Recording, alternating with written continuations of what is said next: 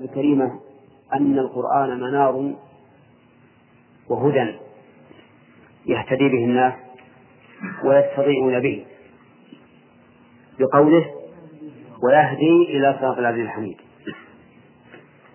ومن فوائد الآية الكريمة أن من ابتغى الهدى من غيره ضل لأنه إذا كان هو الذي يهدي إلى صراط العزيز الحميد فإذا ابتغيت الهدى من غيره المخالف له فإنك لا تهدى إلى صراط العزيز الحميد ولهذا لما طلب أهل البدع لما طلبوا الوصول إلى الخالق عن طريق غير القرآن ماذا حصل لهم؟ ضلوا وتاهوا وبقوا متحيرين مضطربين طيب ومن فوائد الآية الكريمة أن من تمسك بهذا القرآن نال العزة والحمد. أي صار عزيزا محمودا. يقول إلى صراط العزيز الحميد. ولم يقل إلى صراط الله بل قال العزيز الحميد إشارة إلى أن من تمسك بالقرآن فله عزة وله الحمد يحمد على فعله وقوله وتركه. ومن فوائدها إثبات هذين الاسمين لله عز وجل.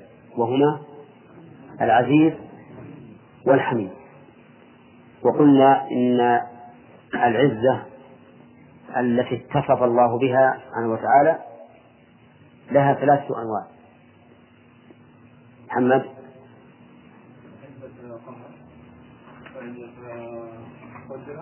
القدر.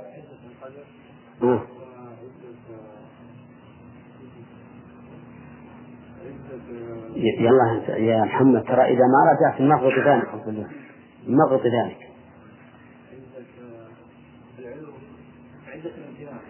عزة الامتناع. صح؟ عزة القدر وعزة القهر وعزة الامتناع. كذا؟ طيب. شرحها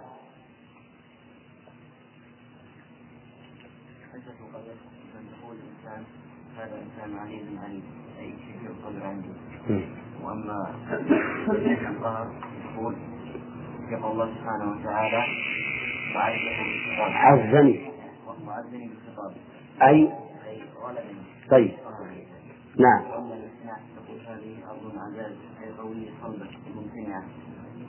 طيب أحسنت طيب الحميد الحميد آه، من أسماء الله أيضا وهو مشتق من الحمد.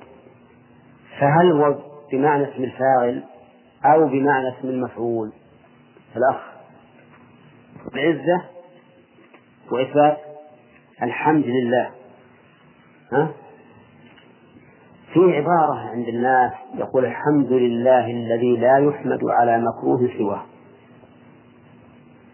وش تقول بالعبارة هذه؟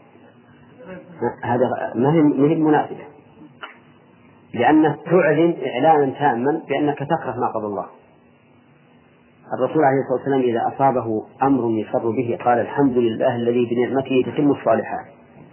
وإذا أصابه ما يكره قال الحمد لله على كل حال. ولا يذكر شيء مكروه. ولهذا ينبغي لنا أن ننبه من تكلم بهذه العبارة يقول يا أخي لا تقول هكذا. هذا يشعر بأنك لم ترضى بقضاء الله. قل الحمد لله على كل حال. الحمد لله على كل حال. واضح؟ الآن نحن نعلم أن الله رب كل شيء. ويدخل في ضمن ذلك الكلاب والخنازير والحشرات وما أشبه ذلك. أولى لكن هل من اللائق أن تقول إن الله رب الكلاب ورب الخنازير ورب الحشرات؟ هذا ليس من الأدب أن تخصص. كما نص على ذلك الشيخ الإسلام ابن تيمية وغيره. فهنا فرق بين التعميم وبين التخصيص ولهذا قال الرسول الحمد لله على كل حال. نعم. خلاص الوقت. وقال الذين كفروا هل ندلكم على رجل ينبئكم إذا مزقتم كل ممزق إلى آخره؟ أولا في في الإعراب والمعاني البلاغية. هل ندلكم المقصود بالاستفهام هنا؟ السخرية. ورجل نكر على رجل نكر للتحقيق. يعني أنه رجل حقير. كقوله تعالى عن قوم إبراهيم هذا الذي يذكر آلهتكم؟ كقوله تعالى عن من كذب الرسل عموما أهذا الذي يذكر آلهتكم؟ وقوله أهذا الذي بعث الله رسولا فإن هذا للتحقيق. وقوله ينبئكم أنصب ثلاثة مفاعيل. المفعول الأول الكاف والمفعول الثاني والثالث معلق بقوله إنكم لفي خلق جديد. يقول الله عز وجل عن الكافرين أن بعضهم يقول لبعض على جهة التعجب كما قال المؤلف بل على جهة التحقيق. قال الذين كفروا أي قال بعضهم لبعض قال بعضهم على جهة التعجب لبعض هل ندلكم على رجل هو محمد؟ الاستفهام هنا قلت إنه للسخرية والمؤلف زاد معنى آخر وهو التعجب. يعني ألا تتعجبون مما سندلكم عليه. وقوله على رجل يقول هو محمد لكنهم قالوه بالتنكير على سبيل إيش؟ التحقيق. لم يذكروه باسمه لأن ذكر الشخص باسمه قد يعني تعلية منزلته ولكنهم قالوه بهذا اللفظ المنكر تحقيرا له. ينبئكم يخبركم أنكم إذا مزقتم كل إذا مزقتم قطعتم كل ممزق بمعنى تمزيق إنكم لفي خلق جديد. هذا المنبأ به. يقول ينبئكم أي يخبركم. فالنبأ بمعنى الخبر. وقد يكون النبأ في الأشياء الهامة والخبر فيما هو فيما هو أعم. فتخبر عن الشيء الهام وعن الشيء الحقير ولكنك لا تنبئ إلا بشيء عظيم. كقوله تعالى عما يتساءلون عن النبأ العظيم وقال تعالى قل هو نبأ عظيم أنتم عنه معرضون فالنبأ قد يستعمل في الأشياء العظيمة بخلاف الخبر فإنه يكون أعم. وقوله إذا مزقتم كل ممزق. يقول إذا أبصرتم. وهذا التمزيق رحمك الله يعني تمزيق الأرض للحوم البشر. فإن الإنسان إذا دفن مزقته الأرض وقطعته وصارت عظامه الصلبة كانت رميمة فهم يقولون إنه ينبئكم إذا مزقتم كل ممزق قال المؤلف بمعنى تمزيق وعلى هذا فكلمة ممزق مصدر لكنه مصدر ميمي نعم. وقوله إنكم لفي خلق جديد هذا هو محل النبأ وهو في محل نصب سد مسد مفعولي. ها؟ ينبئكم. الثاني والثالث وقوله إذا مزقتم كلمة إذا هذه ظرفية فهي فهل هي متعلقة بينبئكم أو متعلقة بشيء محذوف يدل على السياق؟ الأخير لأن إنباء الرسول صلى الله عليه وسلم ليس في وقت تنزيقهم ولكن ولكنه أنباهم في الحياة الدنيا إنما تمزيقهم إذا دفنوا. يعني أن أنكم إذا دفنتم ومزقتم تكون في خلق جديد وهذا الخلق الجديد هو البعث. وهل البعث إعادة لما مضى أو ابتداء خلق غير الأول؟ الصواب أنه إعادة ما مضى كما قال الله تعالى وهو الذي يبدأ الخلق ثم يعيده. ولكنه سمي خلقا جديدا لأن الإنسان إذا بعث فإنه لا يبعث كحاله في الدنيا بل يبعث في حال أشد وأقوى لأنه سيبعث ليتبع تكريم ها؟ لا لا مش بالتالي التفسير لأنه إذا بعث فإنه يكون في حال أقوى. إذ أنه سيبعث على أنه مؤبد لا يموت. ولهذا يتحمل الناس يوم القيامة من الكرب والهم والغم ما لا يتحملونه في الدنيا. الناس مثلا لو كانت الشمس منهم قد رميل في الدنيا لأحرقتهم ولكنها في الآخرة تبني منهم ومع ذلك لا تحرقهم. يقول إنكم لفي خلق جديد. إذا جديد بماذا؟ جديد في ذاته وأجزائه أو في أوصافه. في أوصافه. لأن الصحيح أن الخلق هو إعادة ما مضى وما بقى. نعم. أفسر بفتح الهمزة للاستفهام واستغني بها عن همزة الوصف. أفترى أصلها أفترى لكن همزة الوصل مع همزة الاستفهام تسقط ومنه قوله تعالى يعني ومثاله أيضا قوله تعالى أصطفى البنات على البنين. أصطفى بمعنى أصطفى. فسقطت همزة لأنها وقعت بعد همزة الاستفهام. وأظن سقوطها معلوما لأن همزة الوصل تسقط في الوصل. فإذا جاءت همزة الاستفهام صار الكلام متصلا. وإذا كان متصلا سقطت همزة الوصل أوحينا إليه أن اصنع الفلك أن اصنع الفلك أين ذهبت همزة الوصل في اصنع؟ سقطت. لاتصال كلام فإذا أفترى سقطت لاتصال لاتصال الكلام أفترى على الله كذبا. في ذلك. يعني في قوله إنكم ستبعثون وتنشؤون خلقا جديدا. هل هذا ابتلاء على الله؟ يبين الله ذلك.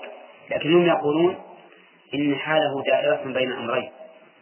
إما رجل مفتر على الله أفترى على كلمة في ذلك أم به جنة جنون تخيل به ذلك. إذا هم والعياذ بالله قسموا حال النبي صلى الله عليه وسلم إلى حالين لا ثالث لهما. وهما الافتراء الله والثاني الجنون. عن به جنة أي جنون تخيل له ذلك به. هل هناك حال ثالثة؟ نعم هناك حال ثالثة لكن هم لا يقرون بها. وهو أنه صادق عاقل. صادق عاقل. صادق لم يفتري وعاقل ليس به جنة وهذا هو الواقع. لكنهم هم والعياذ بالله أسقطوا هذا القسم الثالث لأنهم لا يقرون به. ومن عجب أن هؤلاء الذين يقولون في الرسول عليه الصلاة والسلام هذا الوصف أنه إما مفتر أو مجنون أو شاعر أو كاهن أو ما أشبه ذلك كانوا يسمونه قبل النبوة بالأمين ويرون أنه من أصدق الناس وأعظمهم أمانة لكن والعياذ بالله لما جاء بما لم يوافق أهواءهم صاروا يقولون به يلقبونه هذه الألقاب. وهذه الألقاب السيئة التي لقب المشركون بها رسول الله صلى الله عليه وسلم موروثة. لمن؟ موروثة ورثها أعداء المؤمنين. وأولياء المجرمين. كما قال تعالى إن الذين أجرموا كانوا من الذين آمنوا يضحكون وإذا مروا بهم يتغامزون. فهذه الألقاب السيئة موجودة الآن. كل أعداء الرسل يلقبون أولياء الرسل بما بمثل ما لقب به الرسل. تعلمون أنه مر علينا في العقيدة أن من الناس من يلقب أهل السنة والجماعة بماذا؟ بالحشوية. والنوابت والغثاء والمجسمة وما أشبه ذلك كل هذا تنفيرا للناس عن سلوك مذهبهم.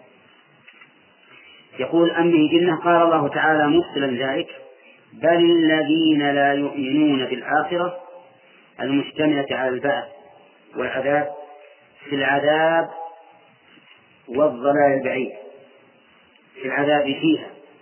والضلال البعيد عن الحق في الدنيا. قوله بل هذه للإضراب. وهل هو الإضراب الإبطالي أو الانتقالي؟ الإبطالي. الإضراب الإبطالي معناه أن ما قبل بل باطل والإضراب الانتقالي معناه أن ما ما قبل بل مرحلة انتقل منها إلى المرحلة الأخرى بدون إبطال الله. فهنا بل للإضراب الإبطال. يعني أن الله أبطل هذين القسمين اللذين ردد هؤلاء الكفار حال النبي صلى الله عليه وسلم بينهم. يعني بل بل هو غير مفتر وليس به جنة. ولكن هؤلاء الذين لا يؤمنون في العذاب والضلال البعيد ولا يمكن أن يخرجوا وأما ومثال الإضراب الانتقالي قوله تعالى بل ادارك علمهم في الآخرة بل هم في شك منها بل هم منها عمون فإن هذا انتقالي يعني أنهم أولا بعد علمهم في الآخرة ثم شكوا فيها ثم بعد ذلك عموا عنها والعياذ بالله. فهذه أحوالهم الانتقالية. قال بل الذين لا يؤمنون بالآخرة أي لا يصدقون بها ويعترفون؟ قد تأتي أحيانا أو يزيدون. قال بل الذين لا يؤمنون بالآخرة أي لا يؤمنون بوجودها. ولا يؤمنون بما بما يحصل فيها. وقد مر علينا أن اليوم الآخر يدخل فيه كل ما أخبر به النبي صلى الله عليه وسلم مما يكون بعد الموت. فكل ما أخبر به الرسول صلى الله عليه وسلم مما يكون بعد الموت كفتنة القبر ونعيمه وعذابه فإنها داخل فإنها داخلة في في الآخرة.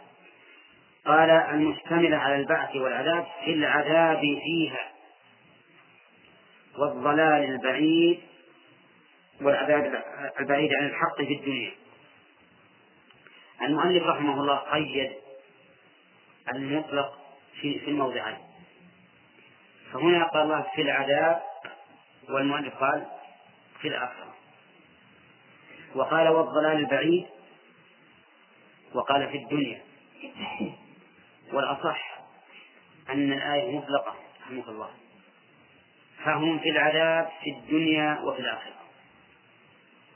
أما عذاب الآخرة فظاهر وأما عذاب الدنيا فما في قلوبهم من الحرج والضيق وما يحصل عليهم أيضا من العذاب من الله عز وجل كما قال تعالى فكلنا أخذنا بذنبه فمنهم من أرسلنا عليه حاصبا ومنهم من أخذته الصيحة ومنهم من أغرقنا. ها؟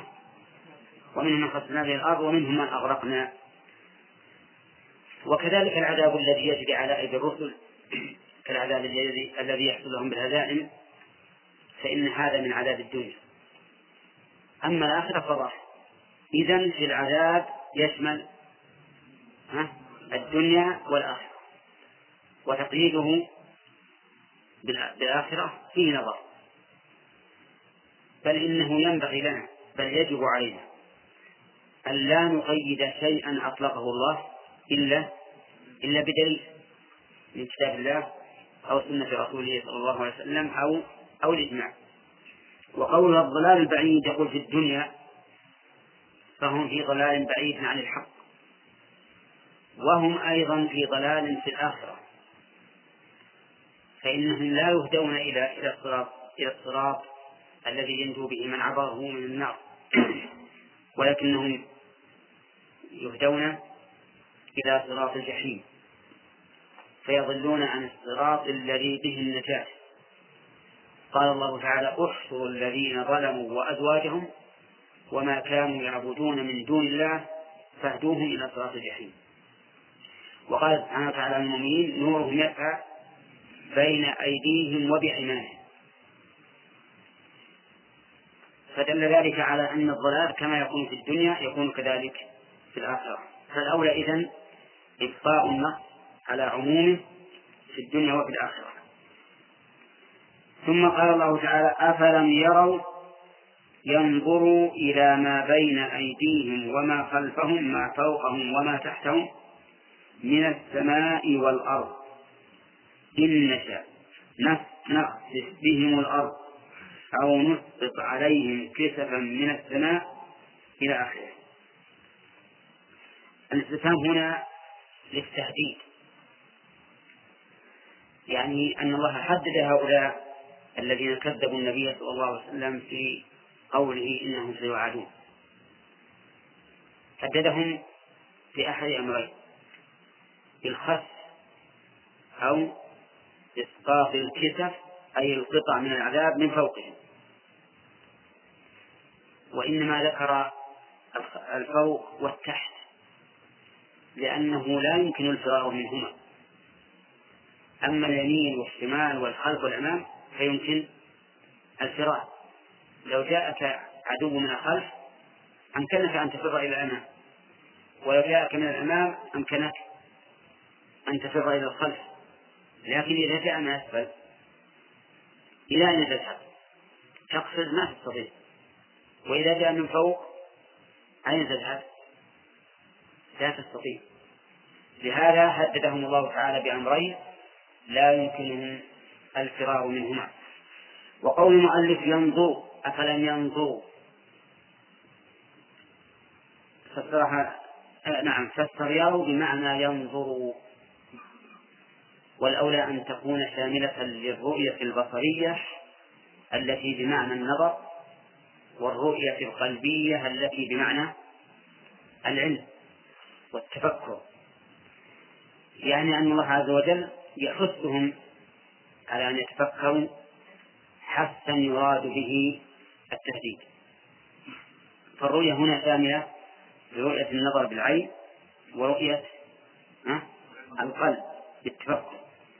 وقوله إلى ما بين أيديهم وما خلفهم فسرها المؤلف أيضا ما فوقهم وتحتهم. طيب أيهما الذي بين بين الأيدي؟ على كلام المؤلف بناء على أنه نفس ولف لف ونفس مرتب يكون ما ما فوقهم هو الذي بين بين أيديهم وما خلفهم هو الذي تحتهم. ولكن قد يقول قائل إن هذا صرف للكلام عن ظاهره بلا دليل. بل نقول ما بين أيديهم أي ما أمامهم وما خلفهم ما وراء ظهورهم. فيحتمل أن المراد بما بين أيديهم أمامهم من الزمن ويحتمل أن يكون المراد ما بين أيديهم أي المكان. وكذلك نقول فيما خلفهم. انتبه. قد يكون ما بين اليد هو ما أمامك من الزمان وما خلفك ما خلفته من الزمان. كما في قوله يعلم ما بين أيديهم وما خلفهم. أي ما بين أيديهم ما مضى ما يستقبل. وما خلفهم ما مضى وقد يكون به المكان كما تقول مررت بين يدي المصلي. أي أي أمامه. وتقول المأموم يقف خلف الإمام. أي وراءه. في المكان ولا في الزمان؟ في المكان. طيب هنا أولم يروا إلى ما بي... أفلم يروا إلى ما بين أيديهم وما خلفهم؟ نقول فيها يحتمل أن يكون المراد المكان ويحتمل أن يكون المراد الزمان. والمراد أن يتفكروا في الأمر.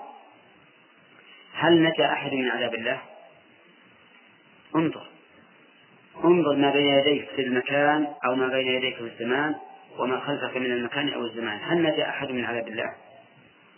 والجواب لا لم ينجو إذا هم أيضا لا ينجون من عذاب الله. إن نشأ نخسف بهم الأرض. الجملة هنا شرطية وجواب وفعل الشرط فيها وجوابه مضارع مجزوم. إن نشأ نخسف وقولها أو نسقط معطوفة على نخسف يعني و أو إن نشأ نسقط عليهم كسرا قال المؤلف في القراءة بسكون السين وفتحها قطعة. يعني أن فيها قراءتين سبعيتين. سكون السين كسفا. أو كسفا بفتح السين. ويجوز القراءة فيهما جميعا. وقد سبق أن قلنا إن القراءات إذا تعدت فالأفضل أن يقرأ بهذا تارة وبهذا تارة لأن كلها حق. وكونه يلتزم قراءة واحدة هذا فيه قصور. إلا أن القراءات التي لم تتيقن أنها ثابتة لا يجوز لك أن تقرأ بها لأنه يجب أن تقرأ بما ثبت عندك. قال كسفا من السماء وفي قراءة في الأفعال الثلاثة بالياء. أين الأفعال الثلاثة؟ يشاء ونخسف ونسقط بالياء فيقال إن يشاء يخسف بهم الأرض أو يسقط عليهم كسفا من السماء. والفاعل في الضمائر هنا يعود على الله عز وجل. أما على قراءة النون إن نشأ فالأمر ظاهر لأن الضمير فيها ضمير المتكلم لكن على قراءة الياء الضمير فيها ضمير الغائب. وضمير الغائب لا بد فيه من مرجع يرجع إليه إما سابق وإما لاحق فأين مرجع الضمير إن يشاء؟ يقال إنه معلوم من السياق. كما في قوله وخلق الإنسان ضعيفا من الذي خلقه؟ الله. فهنا يعلم كل أحد أنه لا يستطيع أحد من البشر ولا من غير البشر أن يخسف الأرض بالناس أو يسقط عليهم قطعا من العذاب. فيكون مرجع الضمير معلوما بالسياق. وقوله إن في ذلك المرئي لآية لكل عبد منيب راجع إلى ربه تدل على قدرة الله على البعث إلى آخره. يعني أن الآية تدل على ذلك. إن في ذلك أي فيما بين أيديهم من السماء والأرض. لآية لكل عبد منيب. إحنا ذكرنا أن ما بين أيديهم وما خلفهم من السماء والأرض يعني يشمل كل ما سبق وكل ما مضى وكل ما أمامهم من المكان وكل ما كان خلفهم. من ذلك أننا نرى آية الآية السماء ينزل المطر من السماء على الأرض الهامدة اليابسة فترجع مصرة مصرة حية أفلا يكون في ذلك دليل على إمكان إعادة الخلق؟ الجواب بلى. ولهذا قال إن في ذلك أي المنظور من مما بين أيدينا وما خلفنا من السماء والأرض لآية أي علامة على قدرة الله عز وجل وعلى علمه وحكمته لكن هذه الآية ليست آية عامة لكل أحد بل لكل عبد منيب. عبد مأخوذ من العبودية وهي التذلل. وقد سبق لنا أن التذلل نوعان تذلل للأمر الشرعي وتذلل للأمر الكوني. وأيهما المحمود المثاب عليه؟ التذلل للأمر الشرعي. أما التذلل للأمر الكوني فإن هذا لا طاقة للإنسان به ولا ولا